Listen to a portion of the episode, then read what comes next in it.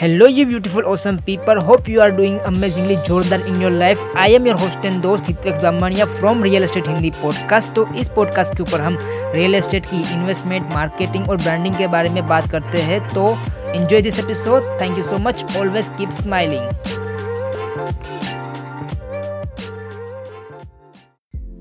Hello, welcome to my brand new episode of real estate Hindi podcast. तो जो ये हमारा ऑडियो पॉडकास्ट है, ये हमारा सेकंड पॉडकास्ट है जिसके अंदर हम बात करने वाले हैं रियल एस्टेट की इन्वेस्टमेंट जर्नी के बारे में, जहाँ पे 55 law of real estate investing के बारे में हम बात करने वाले हैं। तो ये हमारा डे सेकेंड है, हमारा डे 2 है। ओके, तो इसमें हम क्या बात करने वाले हैं? तो सबसे पहले मल्टीपल इनकम स्ट्रीम। तो रियल एस्टेट के बिजनेस के अंदर जब भी हम आते हैं तो क्या होता है कि जब हमारे पास पता नहीं होता कि हमें क्या क्या करना चाहिए, हम किस तरीके से इसमें से अर्न कर सकते हैं। ओके, तो यहाँ पे बहुत सारे ऐसे सोर्सेज है जहाँ से हम रियल एस्टेट की इनकम जनरेट कर सकते हैं। कैसे? तो सबसे पहले आप रिहैब कर सकते हो। सेकेंड थिंग, हमारे पास होल सेलिंग कर सकते हैं, या फिर क्राउड फंडिंग कर सकते हैं, या फिर प्राइवेट लेंडरिंग हो गई, या फिर किसी के साथ जॉइंट वेंचर कर सकते हैं, या फिर हम किसी को भी पार्टनर बना सकते हैं अपने बिजनेस के लिए, या फिर रेंटल इनकम कर सकते हैं। बहुत सारे इसमें ऑप्शन अवेलेबल है जिसके अंदर से आपको मंथली कैश फ्लो आ सकता है रियल एस्टेट के बिजनेस के लिए। अगर आपके पास प्रॉपर्टी है तो आप वहाँ से भी जनरेट कर सकते हैं। तो इस मेन टॉपिक का मेन क्या आपसे बताने का मौका है कि रियल एस्टेट के बिज़नेस के अंदर आपने स्टार्ट किया है तो आपको अलग अलग मल्टीपल स्ट्रीम होनी चाहिए। कि मान लो कि आपको मंथली इनकम आ रही है रेंटल से, तो आपको सेकेंड वेट अगर आपको रियल एस्टेट मार्केटिंग और ब्रांडिंग के बारे में और भी स्ट्रेटेजी और इन्फॉर्मेशन चाहिए तो आप मेरे से फ्री में कंसल्टिंग बुक कर सकते हो।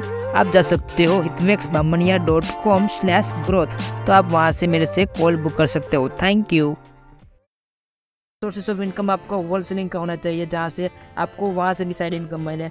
अगर आप किसी के साथ पार्टनरशिप कर सकते हो तो आप वहाँ से भी अर्न कर सकते हो, क्योंकि अगर किसी के पास अमाउंट नहीं है तो आप उसको अमाउंट देंगे तो वो डायरेक्टली प्रॉपर्टी के आप 50% मतलब कि पार्टनरशिप की बात बता रहा हूँ, तो वहाँ से भी आप इनकम जनरेट कर सकते हैं।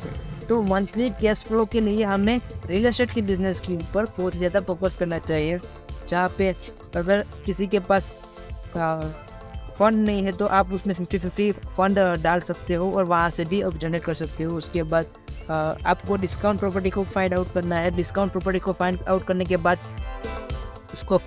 के बाद आपको उसको करना है फ्लिप, या फिर उसको शॉर्ट टर्म के लिए भी यूज़ कर सकते हो या फिर लॉन्ग टर्म के लिए होल्ड भी कर सकते हो। शॉर्ट टर्म के लिए आप उसको परचेज़ करो, उसके बाद इसमें रिनोवेशन करो और उसमें जब रिनोवेशन हो गया तो उसकी वैल्यू भी बढ़ गई होगी, तो वो वाली प्रॉपर्टी को आप डायरेक्टली सेल आउट कर सकते हो किसी भी लोकल एरिया के अंदर। तो इस हिसाब से आपको सिंगल सोर्सेस ऑफ इनकम पे ऊपर निर्भर नहीं रहना, आपको मल्टीपल इनकम सोर्सेज के ऊपर फोकस करना है रियल एस्टेट के ऊपर।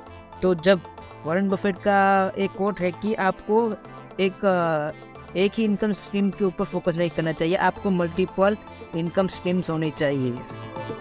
तो मुद्दा मामला ऐसा है कि हमें रियल एस्टेट के बिजनेस के लिए मिनिमम 3 ऐसे इनकम सोर्सेज रखने चाहिए कि जहाँ से हमें मंथली रिकरिंग इनकम आती रहे, जिसकी मदद से हमारा जो बैकएंड का जो मार्केटिंग का स्ट्रक्चर है या फिर हमारी टीम हो गई, तो हमारे बिजनेस को सर्वाइव करने के लिए हमें ये होने चाहिए रेंटल इनकम या फिर ऐसी पैसिव इनकम होनी चाहिए। तो इस हिसाब से रियल एस्टेट के बिजनेस के ऊपर जनरेट कर सकते हो मल्टीपल इनकम सोर्सेस।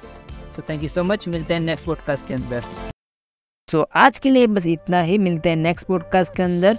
अगर आपको ये पॉडकास्ट पसंद आया है तो आप इसको सब्सक्राइब कर सकते हो और या फिर अपने सोशल मीडिया के ऊपर शेयर भी कर सकते हो। So thank you so much for listening this podcast.